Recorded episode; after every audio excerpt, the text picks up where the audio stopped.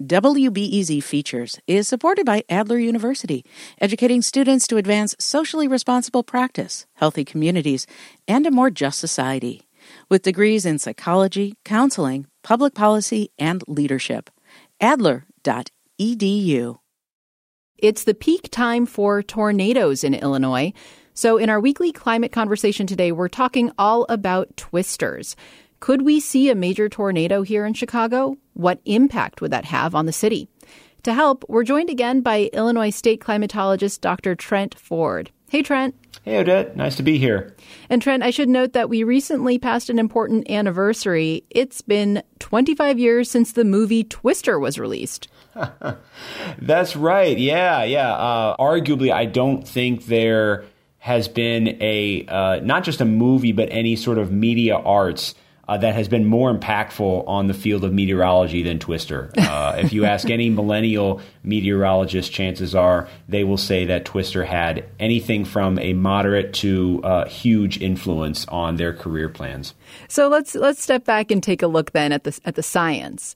What causes tornadoes, and when are we most likely to see them in our area?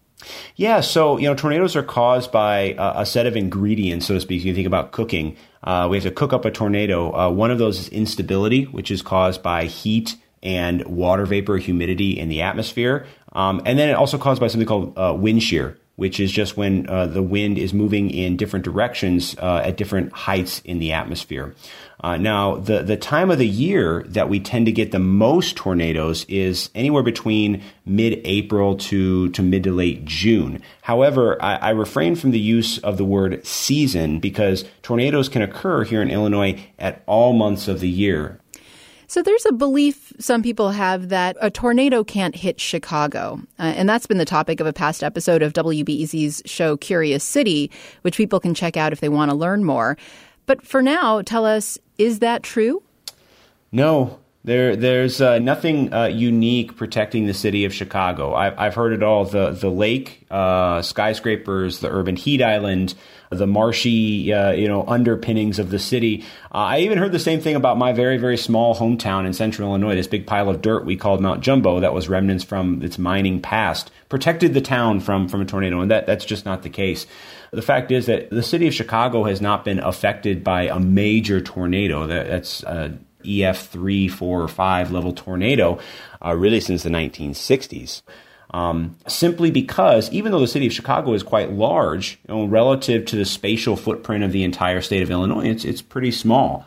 What that means is that if a tornado sets down in the state of Illinois, it's much more likely that that will be in a rural area. If a major tornado were to hit Chicago, what kind of impact could it have? It's a difficult modeling exercise because, again, we don't have a lot of, of cases to work from.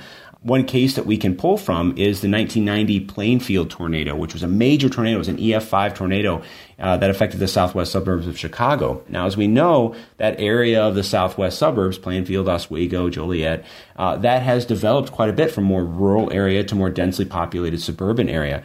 Uh, and there was an interesting study done by some researchers at Northern Illinois University, uh, and their study estimated that if the Plainfield tornado happened 10 years later, in the year 2000, there would have been an additional 8,600 people and over 3,000 housing units affected above what would happen in, in 1990. And we can imagine now, 20 years later, that those numbers would be even higher.